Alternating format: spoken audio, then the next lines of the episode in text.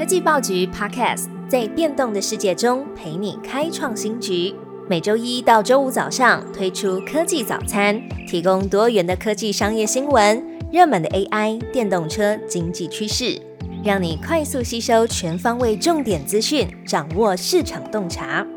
科技早餐今天精选五则国内外重要科技新闻。第一则新闻是 O E C D 上修全球的经济成长，也警告红海的局势可能让通膨更加严重。经济合作暨发展组织 O E C D 宣布上调二零二四年的全球经济成长预测，预估二零二四年全球的经济成长率为 百分之二点九， 高于去年十一月所预测的 百分之二点七。 那么同时 O E C D 也提出警告，中东的冲突还有红海危机等地缘的政治呈现高度紧张的情势，可能会导致通膨加剧，物价也上涨，并且扰乱能源市场。下一则新闻，晶片战争的作者提醒，台湾想要确保领先的优势，要在 A I 晶片的设计全力以赴。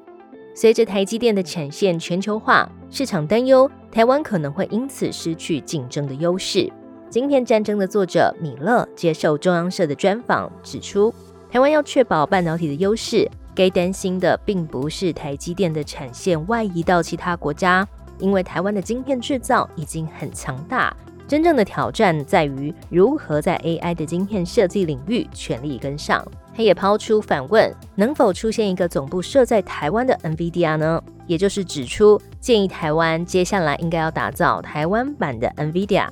他也表示，中国目前正在透过许多的补贴政策，制造大量低价的晶片来倾销，这也使得晶片的价格将会下降，同时也冲击到台湾的低阶晶片厂，许多的企业也正在紧密的观察情况。拜登假影片在脸书流窜， Meta 监察委员会呼吁要更新规范。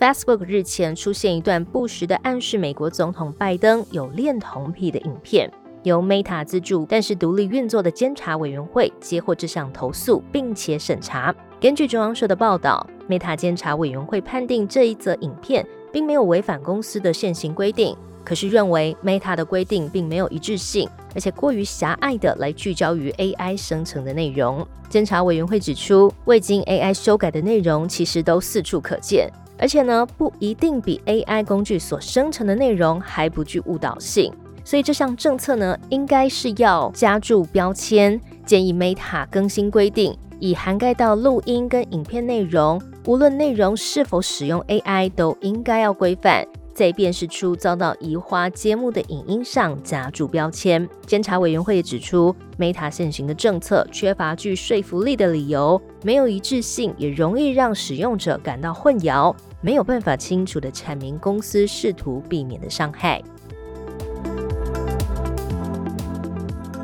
接着关注到打造负责任的 A I， 英国政府砸四十亿设九个研究中心。英国将要投入超过一亿英镑，大约是新台币 四十点五亿元，来提升英国的全球领导力，加强 A I 监管并且激发创新。其中一千万英镑会用在协助监管机关以因应 A I 风险，那么九千万英镑会用在设立九个 A I 研究中心，促进医疗保健、数学、化学等 A I 创新，并且和美国建立合作伙伴关系。 TechCrunch 也报道，英国跟美国的合作重点在于开发更安全、负责任而且值得信赖的 A I。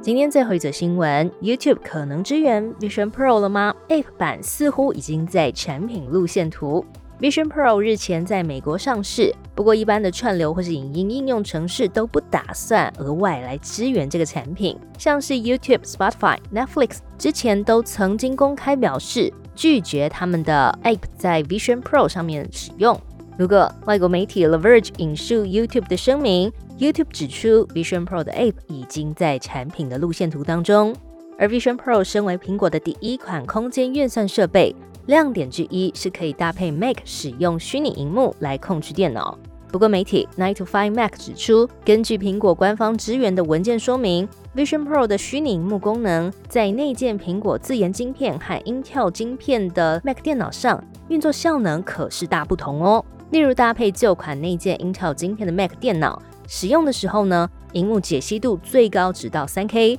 但是如果你搭配的是内建苹果晶片的 Mac 电脑 ，Vision Pro 虚拟萤幕的解析度就可以支援到 四K。最好听的科技新闻都在 Tech Orange， 锁定科技早餐，为你快速补充营养知识，活力开启新的一天。